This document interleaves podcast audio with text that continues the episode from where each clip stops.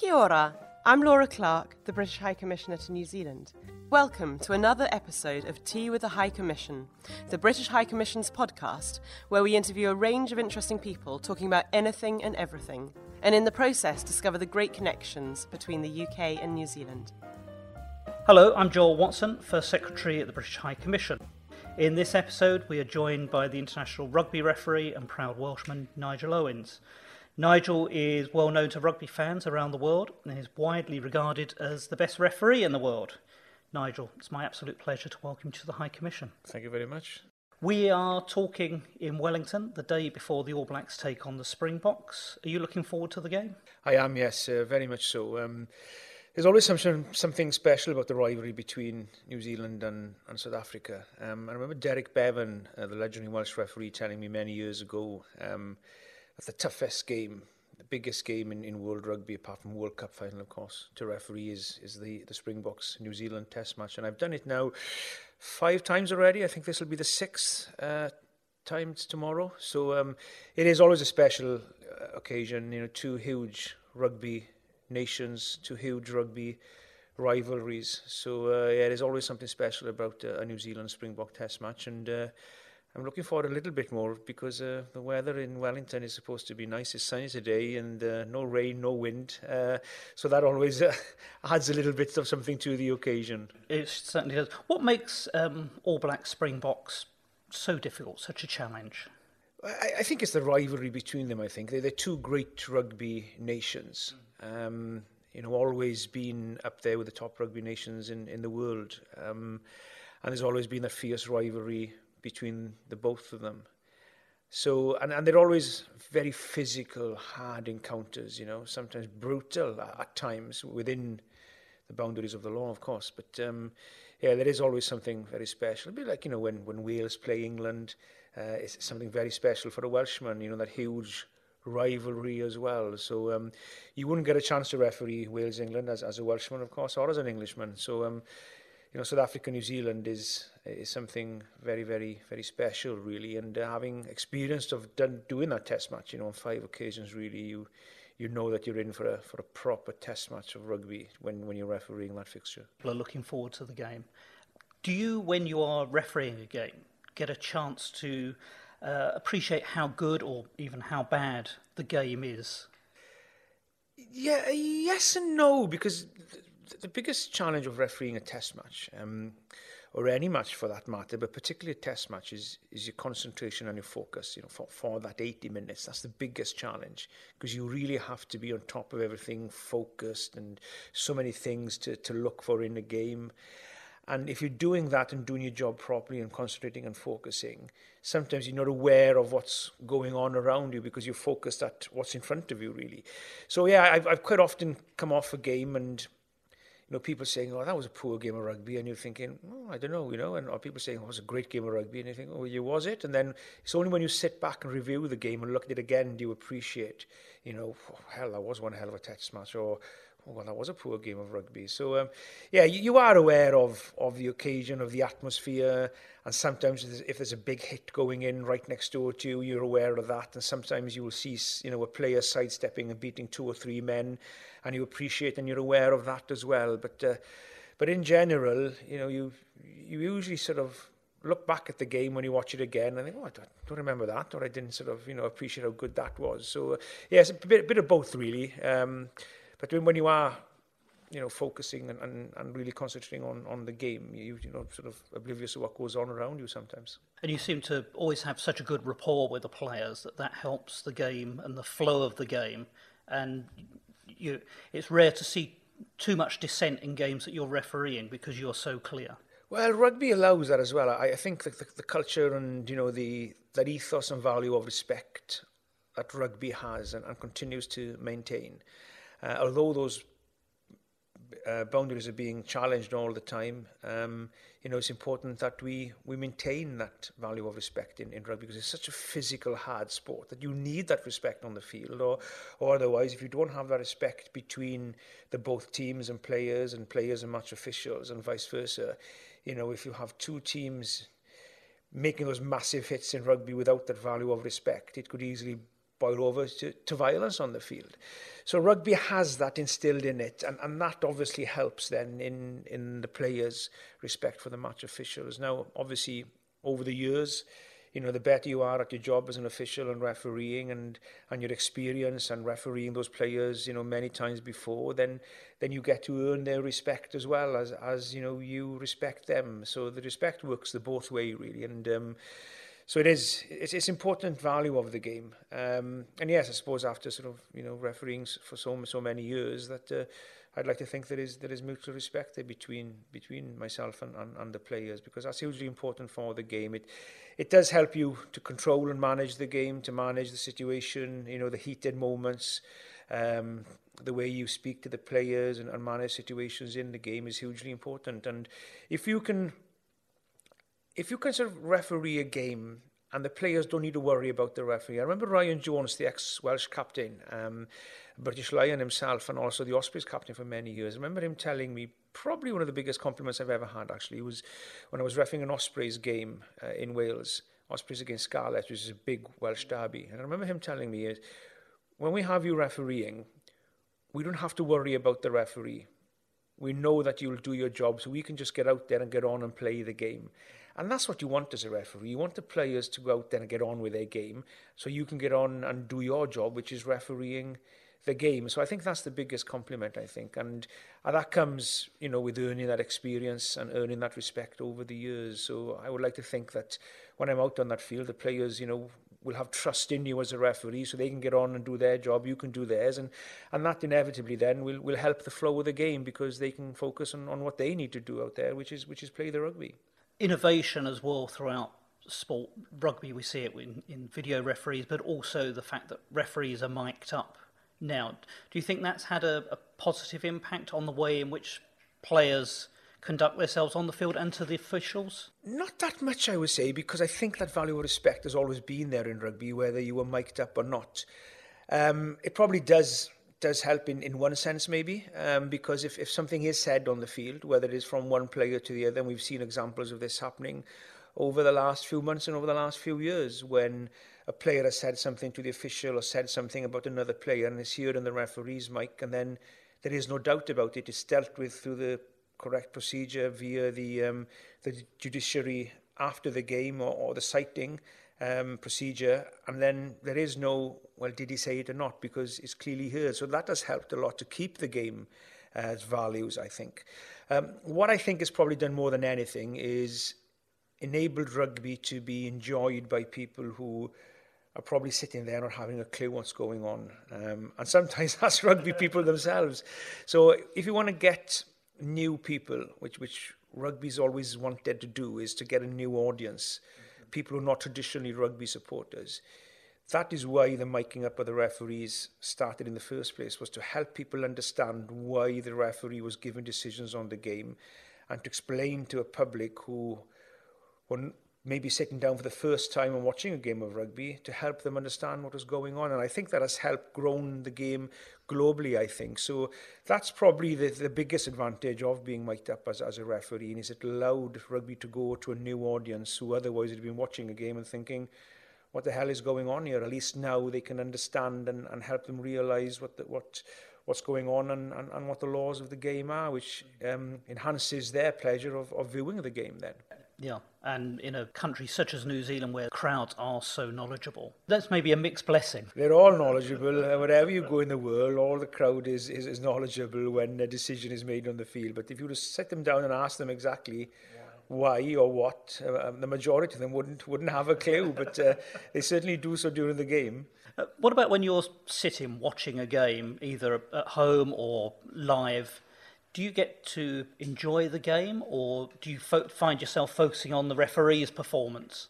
Um, you'd be surprised how much rugby I watch, really, which is which is very ri- little. Um, I'll go and watch my local rugby club uh, because I, you know, a couple of family members, godchildren, and cousins and stuff are playing. Um, and then I will obviously watch watch Wales play, and I will watch you know if if there's a big game on the telly, you know, or a couple of weeks ago now I, I watched the bed is low and I watched the Argentina South Africa game. Mm. More to do with my preparation for for tomorrow. So I don't really watch that much rugby because it's, it's rugby's my job, so it's a bit like you doing a job here. You know, you, when you go home after work, you, you, you don't do this job then until you go to bed, and the first thing you get up in the morning, and that's very similar to me in one sense. But I do I do watch a bit of rugby, of course I do.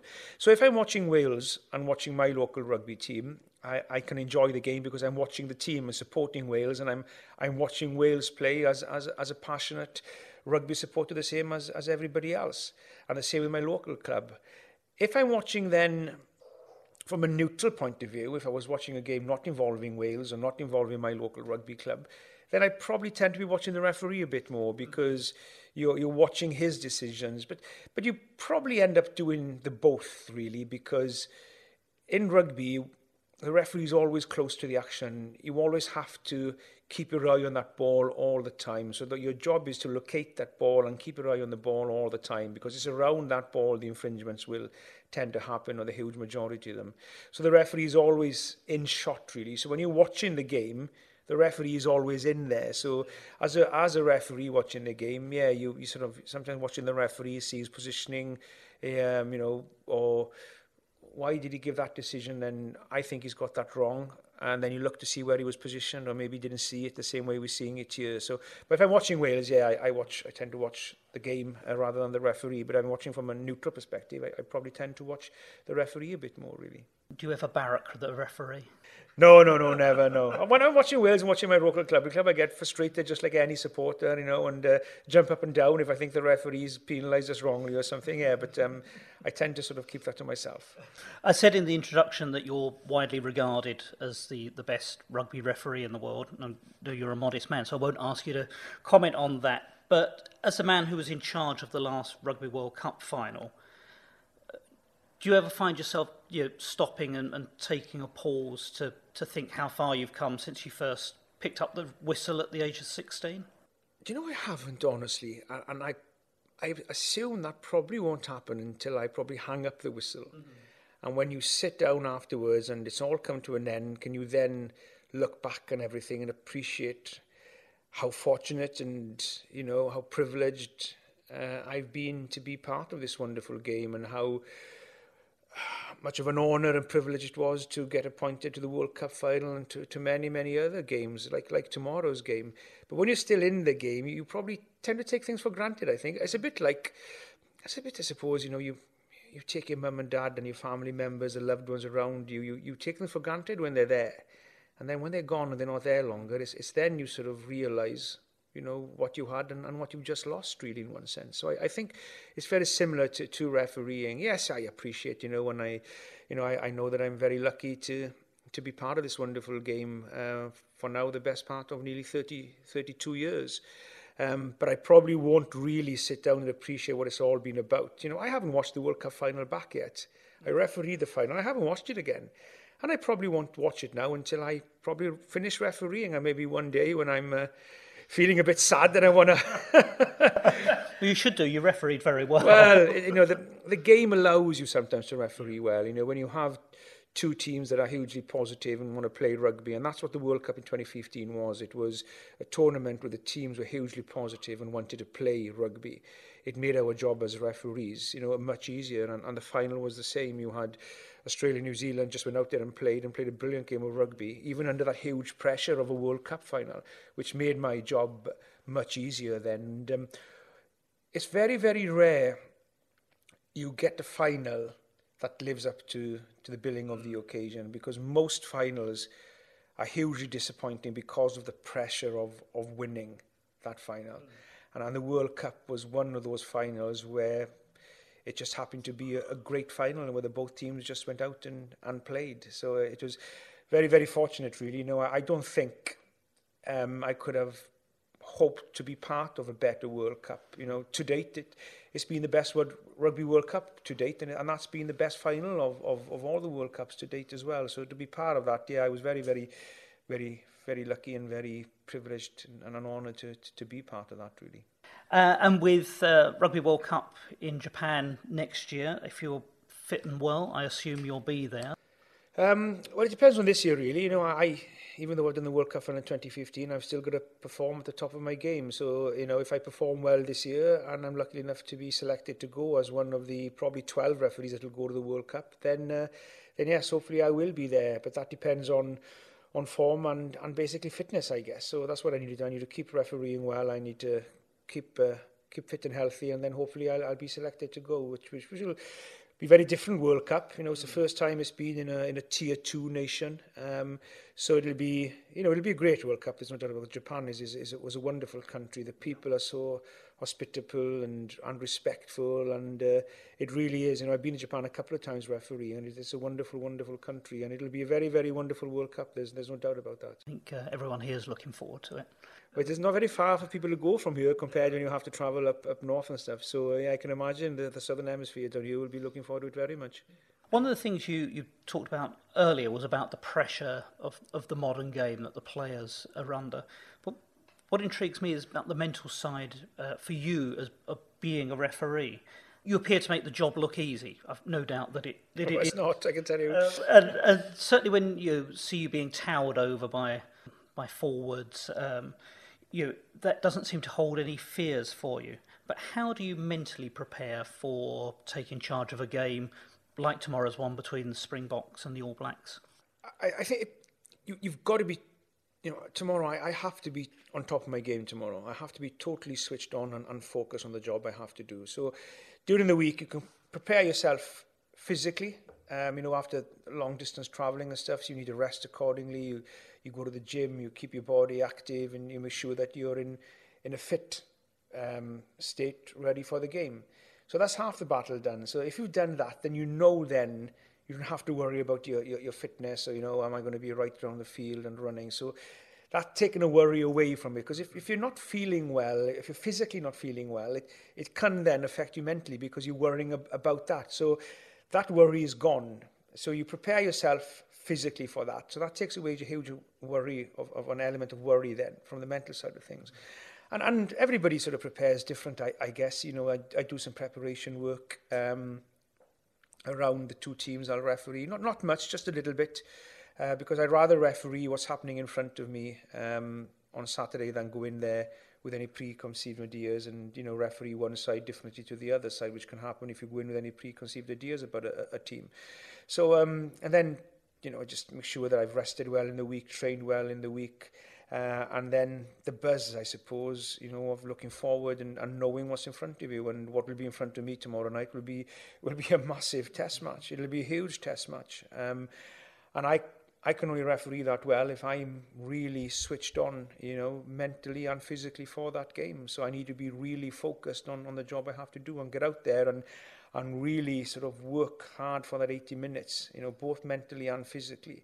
And when I come off that field that I'm physically and mentally drained and, you know, I, I haven't left anything on the field. I've given it my all. So that's the way that I will prepare. And, you know, Saturday, quite relaxed. I'll meet with the two assistant referees and the TMO and we'll talk through a few things, how we can perform better out as well as we can as a as a team on the field, a team of four, um, because you can't referee a test match on your own anymore. You need a good team around you.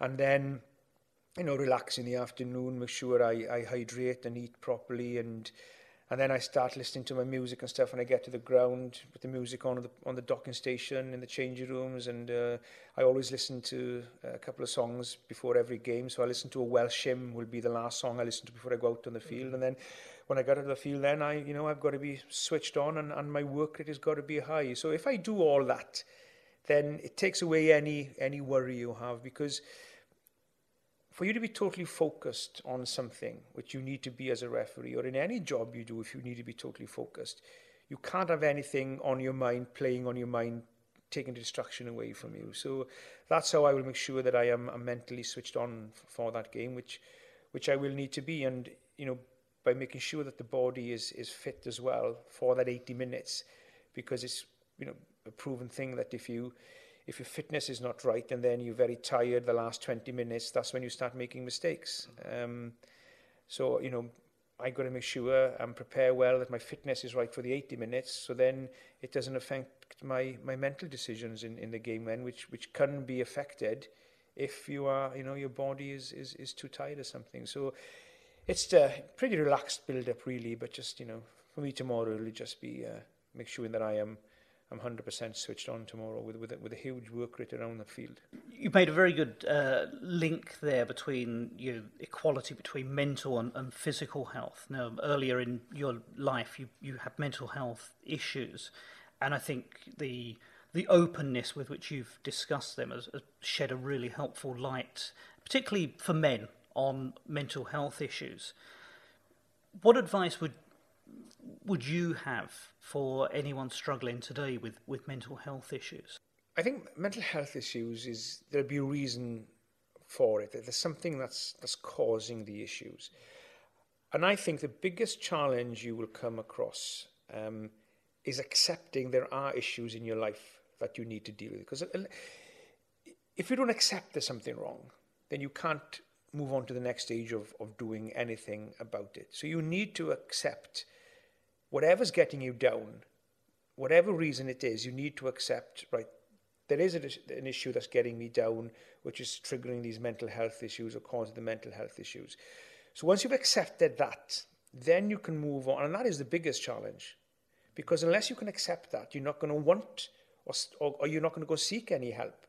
So if you identify the reason, what's causing the mental health issues, then you can move on to the next stage and what are you going to do about them.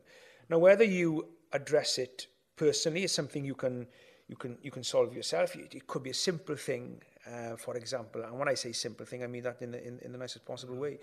It could be you're in a relationship that's not working. It's getting you down. You're both not happy. You're arguing all the time. It's it's making you feel down and you know causing you to have mental health issues and and worrying about stuff or whatever it may be.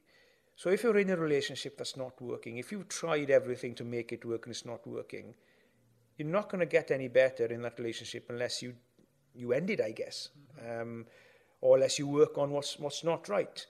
So if that is the case that's triggering mental health issues, then that's what you need to do. You need to do unless the both of us can make this work, then we need to end this because it's it's causing issues for us. So that's something you could address yourself. If it's not, then you know, it's something we maybe go and seek professional help about. So the first challenge is accepting there are issues.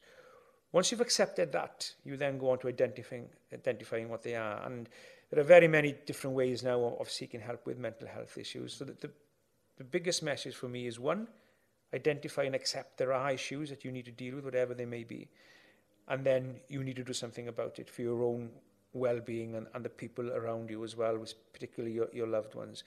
Um, and that is to speak up about it, whether it is to go and speak to somebody you know about it, to tell somebody, to go and seek professional help, whatever it is, because that is the only way you're going to get through it, by accepting and then moving on to the next stage of what am I going to do about it really. So, so my biggest advice to anybody suffering with mental health issues is you can get through it. Um, and the worst case scenario is it something that you can't get through. It's something that you can live with for the rest of your life.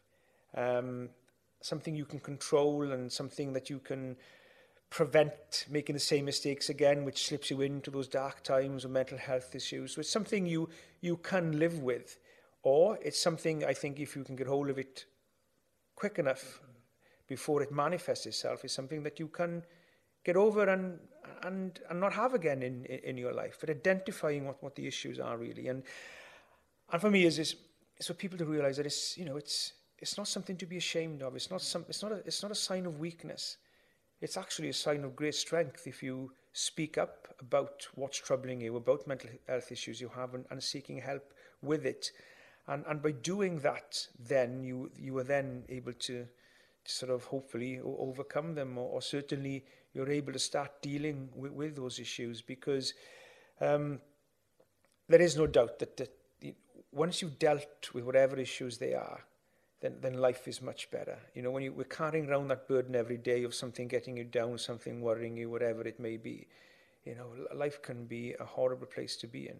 Um, and then when you realize that you can do something about it, and you can realize how wonderful life can be, you know, it, it, it is certainly worth worth doing that. And um, you know, it, it's, there's a stigma being around mental health, but but the more people that speak up about it and seek help about it, and the more people realise that it becomes something normal in one sense. It's an illness that is is normal. People get the flu, people get the cold. So if you can normalize mental health issues to something that is not a stigma attached to it, then it's something that people can seek help and, and, and, and get, a, get, get better, better from it, really. Yeah. But the sooner you, you deal with the issues, the better, because um, you know, I, I think mental health issues very similar to eating disorders, for example. You know, it's, it's it's a bit like cancer in one way, I suppose. Is if you can identify a cancer at an early stage, there's a very good chance you're able to get cured, mm-hmm. or you're certainly able to live quite a happily long life by controlling it if it's not curable. And the same with mental health issues or eating disorders or, or whatever they may be, is if you can identify it early, then there's a good chance that you can recover from it. You know, and the longer the longer you let it go on, then the more difficult it is for you to get to get through it. And I think with you, know, particularly in a, a, a sport that is traditionally a, a macho sport such as rugby, having you, you're a leading figure like yourself, bringing mental health out into the open. You see rugby players who go through those mental health issues of when they get injured, they think their career's over, or when their career comes to an end, what am I going to do next? And a lot of more players are now actually speaking out about it as well. And and, and I don't like using this word that we're normalizing it, mm. but the stigma of you know of it then will be gone because it is something that is, you know, it is something that happens to to a huge amount of the population. Yeah. Um, and the more people realize that, then the better it is for people to be able to go and seek help and, and do something about it, really. So I think it's hugely important that people, you know, do speak about it. And, and not just people who are role models in whatever field, you know, they are, whether it's in sport or any other field. It's, it's people working in the same office as you. You know, if somebody who comes in and you know there's something troubling him and they speak up and say, well, I'm really struggling with this. And then, you know, you can see them getting better. And, you know, well, I, I, I've been gone through that as well. So it, it's hugely important, I think, that people speak up about it because that's the only way we can deal with the mental health issues, I believe, better as individuals and as people in helping individuals to get through it as well. Talking of, of speaking out, you're wearing a, an anti-bullying wristband. Um, you're a, a patron of Bullies Out, a UK charity. Would you like to tell us a little bit about Bullies Out and why you got involved in, in their work? Um, I got involved because the the, the lady who's, who's running Bullies Out was wonderful work with it. Um, it is a, it's a charity in, in Cardiff-based charity um, where they you know set up workshops, go to schools and, and help people um, who have been bullied and, and help um, schools in particular and organisations how to identify bullying going on and uh, how to help them put things in place to prevent it and deal with it. And um, they, they approached me if I'd be a, a patron uh, of it uh, when they'd read my book and I mentioned in my book that I was bullied in school um, for a, a six or seven month period of time when I was about 11 or 12 years of age and obviously they they'd read that and then they sort of came to me if I'd be willing to support the charity, which I which I've done ever since because I think it's hugely hugely important. I think you know, I don't think people realize particularly with children, um, you know, bullying up ruins lives. You know, we can ruin families' lives. We, we you know we know or we read far too often about young people in particular taking their own lives because they've been bullied. Well, that the family life is, is that family is ruined forever then you know they, they'll never be the same they'll never get over that in, in losing a child to something like that um, so it, it, it's, it's something I think that has been swept under the carpet far too long I think you know organizations and schools you know, say, oh, no, no, no, there's no bullying at this school. If we do, we deal with it. Well, no, they don't, you know. So the more schools that actually come out and deal with it and get help to deal with it from specialized people, then, then the better because um, from my own experience, you know, it's, it's a horrible, horrible place to be when you're being bullied because you feel a sense of, you feel a sense of shameness, you feel a sense of weakness. You, you think that it's your fault. You, you, you sometimes think there's, there's something wrong with you when, when there actually isn't. You know, most of the time the issues are usually with the bullies themselves and they take it out on, on other people. Um, And I think it's, it's raising that awareness, I think, and, and getting young people, very similar to mental health issues, because bullying at that young age can trigger mental health issues, you know, in a young person or later on in life as well. And it's getting the people who are bullied to sort of stand up and, and seek help and go and tell somebody. So, you know, hopefully people can put a stop to it. And, and also raising awareness of other people around, you know, people's friends to see if, I think you may be bullied by somebody, then to encourage them to support their, their friends or, you know, just encourage, you know, teachers or, or parents or family members or people to get involved and, and hopefully that the bullying can, can stop because, you know, from my own experience, it is, it is as a kid, it's, it's a horrible, horrible time in your life when you're being, when you're being bullied. And I'm very different now. If you were bullied in school, when I was bullied in school, when I went home from school, the bully didn't live anywhere near me, so the bullying stopped. So at least when I was home, I was safe. I was able to enjoy life at home mm. on the weekend, you know, and I'd look forward to school ending so I could get home, or I wouldn't even go to school sometimes. I'd be truant, and, and it affected my education, affected my life. Um, but you could get away from it. Mm-hmm. Now it's very difficult to get away because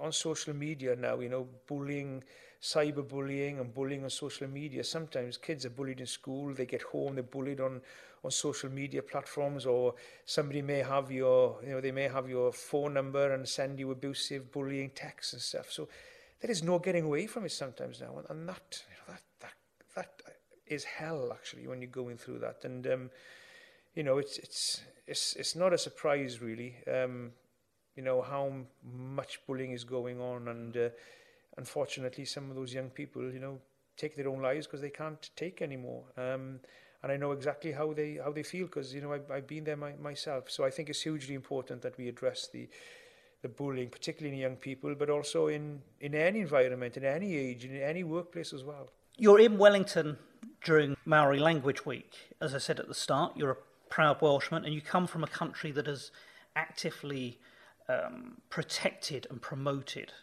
its traditional language.